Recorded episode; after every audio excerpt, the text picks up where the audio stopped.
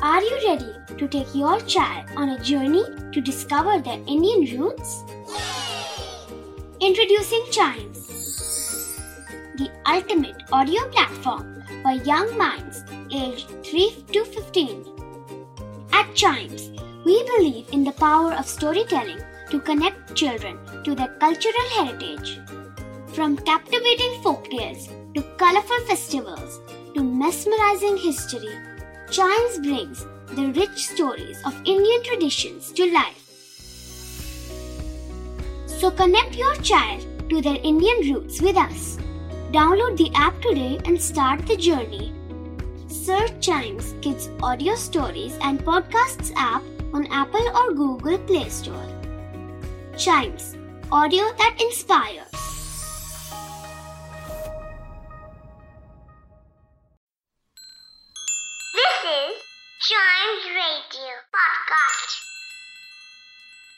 Hans Christian Andersen എഴുതിയ ചക്രവർത്തിയുടെ പുതിയ സൂട്ട്. അനേകം വർഷങ്ങൾക്ക് മുമ്പ് ഒരു ചക്രവർത്തി ജീവിച്ചിരുന്നു. അവൻ പുതിയ വസ്ത്രങ്ങളെക്കുറിച്ചും അത് ധരിക്കുന്നതിനെക്കുറിച്ചും വളരെയധികം ഇഷ്ടപ്പെടുന്ന ഒരാളായിരുന്നു. എപ്പോഴും നല്ല വസ്ത്രങ്ങൾ മാത്രം ധരിക്കുന്നതായിരുന്നു അയാളുടെ ഏക ആഗ്രഹം. എപ്പോഴും പുറത്തു പോകുമ്പോൾ പുതിയ പുതിയ വസ്ത്രം ധരിക്കണമെന്ന് മാത്രമായിരുന്നു അയാൾക്ക് ഏകയുള്ളൊരു ആഗ്രഹം. നമ്മൾ സാധാരണ പറയാറില്ലേ രാജാവ് മന്ത്രിസഭയിലുണ്ട് എന്ന് അതിനു പകരം ഈ രാജാവ് ഡ്രസ്സിംഗ് റൂമിലാണ് എന്ന് പറയുന്നതാണ് ഏറ്റവും രസം. അയാൾ താമസിച്ചിരുന്ന മഹാനഗരം വളരെ സ്വർഗാനുഗ്രഹമുള്ളതായിരുന്നു. എല്ലാ ദിവസവും ലോകത്തിന്റെ വിവിധ ഭാഗങ്ങളിൽ നിന്നും ധാരാളം അപരിചിതർ വരും. ഒരു ദിവസം രണ്ട് തട്ടിപ്പുകാർ ഈ നഗരത്തിൽ വന്നു. അവർ ഈ ലോകത്തിലെ തന്നെ ഏറ്റവും സുന്ദരമായ നെയ്ത്തുകാരനാണെന്ന് എല്ലാവരെയും പറഞ്ഞ് വിഡ്ഢിപ്പിച്ചു. അവരുടെ നിറങ്ങളും പാറ്റേണുകളും അസാധാരണമാണെന്ന് മാത്രമല്ല അവരുടെ മെറ്റീരിയലിൽ നിർമ്മിച്ച ഓരോ വസ്ത്രങ്ങളും വളരെ അനുയോജ്യമാണെന്നും എല്ലാം വളരെ നല്ലതാണെന്നും അവർ എല്ലാവരെയും പറ്റിച്ചുകൊണ്ട് പറഞ്ഞു. അത് അത്ഭുതകരമായ തുണി ആയിരിക്കണം ചക്രവർത്തി ചിന്തിച്ചു. ഈ തുണി കൊണ്ട് നിർമ്മിച്ച ഒരു വസ്ത്രം ധരിക്കണമെന്ന് ഏത് രാജാക്കന്മാരും ഒരാൾ ആഗ്രഹിക്കും. താമസിയാതെ അവർ ആ നെയ്ത്തുകാരോട് തനിക്കായി ഇങ്ങനെ ഒരു തുണി തയ്ക്കണമെന്ന് ആവശ്യപ്പെട്ടു.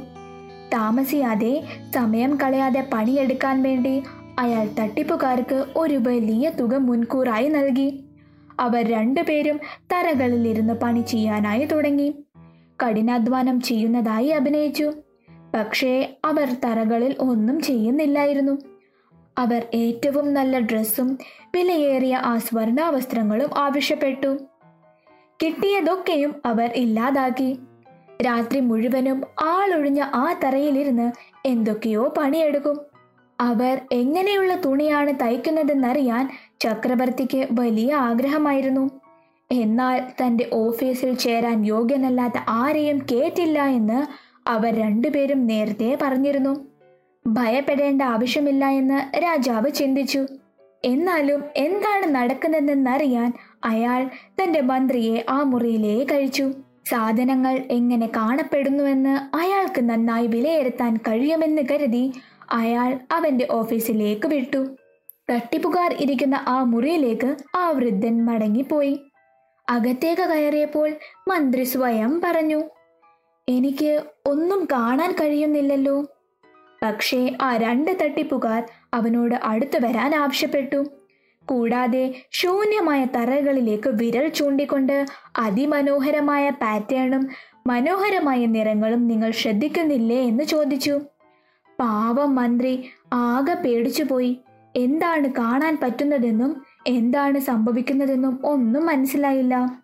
അയാൾ സ്വയം ചിന്തിച്ചു. എനിക്കിത്ര മണ്ടനാകാൻ കഴിയുമോ? ഞാൻ ഒരിക്കലും ഇങ്ങനെ ചിന്തിക്കാൻ പാടില്ല. ആരും ഇത് അറിയരുത്. എന്റെ ഓഫീസിൽ ഞാൻ യോഗ്യനല്ല എന്ന് ചക്രവർത്തി അറിഞ്ഞാൽ എന്നെ അപ്പോൾ തന്നെ പുറത്താക്കും. ആ നെയ്ത്തുകാരൻ ആ ഡ്രസ്സ് കയ്യിലെടുത്തിട്ട് ഉടനെ ചോദിച്ചു ഇത് കണ്ടിട്ട് ഒന്നും പറയാനില്ലേ? ഹാഹാ വളരെ മനോഹരമാണല്ലോ. അതിമനോഹരം. മന്ത്രി തന്റെ കണ്ണടയിലൂടെ നോക്കി പറഞ്ഞു. എന്തൊരു മനോഹരമായ പാറ്റേൺ. എന്ത് തിളക്കമുള്ള നിറം. എനിക്ക് ഈ തുണി വളരെ ഇഷ്ടമാണെന്ന് ഞാൻ ചക്രവർത്തിയോട് പറയാം. അത് കേട്ടതിൽ വളരെ സന്തോഷം. ആ നെയ്ത്തുകാരന്മാർ പറഞ്ഞു. അദ്ദേഹത്തിന് നിറങ്ങൾ വിവരിക്കുകയും കൗതുകരമായ പാറ്റേൺ വിശദീകരിക്കുകയും ചെയ്തു. അവർ പറയുന്നത് കേട്ട് ചക്രവർത്തി ആകെ ആകാംക്ഷനായിരുന്നു. ഇപ്പോൾ തട്ടിപ്പുകാർ കൂടുതൽ പണവും സ്വർണവും ആവശ്യപ്പെട്ടു. അത് നെയ്തെടുക്കാൻ ആവശ്യമാണെന്ന് പറഞ്ഞ് അവർ അവസാനം ആ സ്വർണം പണവും നൽകി. ഒരു നൂൽ പോലും തറയുടെ അടുത്ത് വന്നില്ല. പക്ഷേ അവർ ഇതുവരെ ഉള്ളതുപോലെ ശൂന്യമായി തന്നെ തന്റെ ജോലികൾ തുടങ്ങി. താമസിയാതെ ചക്രവർത്തി നെയ്ത്തുകാരുടെ അടുത്തേക്ക് പോയി. സത്യസന്ധനായ മറ്റൊരു കൊട്ടാര മന്ത്രിയെ അയച്ചു. തന്റെ തുണി എവിടം വരെ ആയി എന്നറിയാൻ രാജാവ് തന്റെ ആ മന്ത്രിയെ വിട്ടു. പക്ഷേ പഴയ മന്ത്രിയെ പോലെ തന്നെ അവൻ നോക്കിയിട്ടും ഒന്നും കാണാൻ കഴിഞ്ഞില്ല. അപ്പോൾ ആ തട്ടിപ്പുകാരൻ ചോദിച്ചു മനോഹരമായ തുണിയല്ലേ?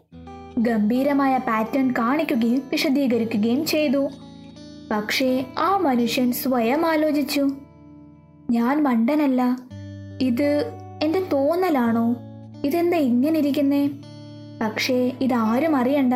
ഞാൻ ഈ കൊട്ടാരത്തിൽ യോഗ്യനല്ല എന്നറിഞ്ഞാൽ ചക്രവർത്തി എന്നെ പുറത്താക്കും. അവൻ കാണാത്ത തുണിയെ പറ്റി പ്രശംസിക്കുകയും മനോഹരമായ നിറങ്ങളിലും പാറ്റേണിലും സന്തോഷം പ്രകടിപ്പിക്കുകയും ചെയ്തു. അദ്ദേഹം ചക്രവർത്തിയോട് ഇത് വളരെ മനോഹരമാണെന്ന് അറിയിക്കുകയും ചെയ്തു. പട്ടണത്തിൽ എല്ലാവരും വിലയേറിയ തുണിയെക്കുറിച്ച് സംസാരിച്ചു. അവൻ രണ്ട് മിടുക്കന്മാരുടെ തട്ടിപ്പുകാരുടെ അടുത്തേക്ക് പോയി. അവിടെ ചെന്നപ്പോൾ തങ്ങളാൽ കഴിയുന്നത്ര കഠിനാധ്വാനം ചെയ്യുന്നത് കണ്ടു. ഇത് ഗംഭീരമല്ലേ? ഇത് ഗംഭീരമല്ലേ? അവിടെ ഉണ്ടായിരുന്ന രണ്ട് പഴയ മന്ത്രിമാർ പറഞ്ഞു നിങ്ങളുടെ മഹത്വം നിറങ്ങളെയും പാറ്റേണേയും നിങ്ങളെ അഭിനന്ദിക്കണം. എന്നിട്ട് അവർ ശൂന്യമായ തരകളിലേക്ക് വിരൽ ചൂണ്ടി. കാരണം മറ്റുള്ളവർക്ക് തുണി കാണാൻ കഴിയുമെന്ന് അവർ സങ്കല്പിച്ചു ഇതെന്താണ്? ചക്രവർത്തി ചിന്തിച്ചു. എനിക്കൊന്നും കാണുന്നില്ലല്ലോ. ഞാൻ മണ്ടനായി പോയോ? ചക്രവർത്തിയാകാൻ ഇനി ഞാൻ യോഗ്യനല്ലേ? തനിക്ക് എന്താ സംഭവിക്കുന്നതെന്ന് ഒന്നും മനസ്സിലാകുന്നില്ല. ചക്രവർത്തി സ്വയം ചിന്തിച്ചു.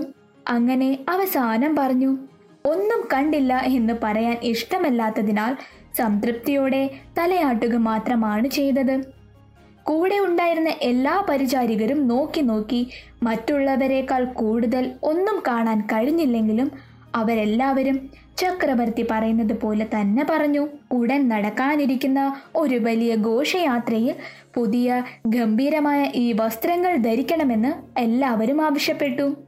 ഘോഷയാത്ര നടക്കേണ്ട ദിവസത്തിന്റെ തലേ ദിവസം രാത്രി മുഴുവൻ തട്ടിപ്പുകാർ ജോലി നടിച്ച് പതിനാറിലധികം മെഴുകുതിരികൾ കത്തിച്ചു. ചക്രവർത്തിയുടെ പുതിയ സൂട്ട് പൂർത്തിയാകാനുള്ള തിരക്കിലാണെന്ന് ആളുകളെ കാണിക്കണം. അവർ തറയിൽ നിന്നും തുണിയെടുക്കാനായി നടിച്ചു. വലിയ കത്രിക ഉപയോഗിച്ച് വായുവിൽ എന്തൊക്കെയോ ചെയ്തു. നൂലില്ലാത്ത സൂചികൾ കൊണ്ട് തുന്നിക്കെട്ടി അവസാനം പറഞ്ഞു.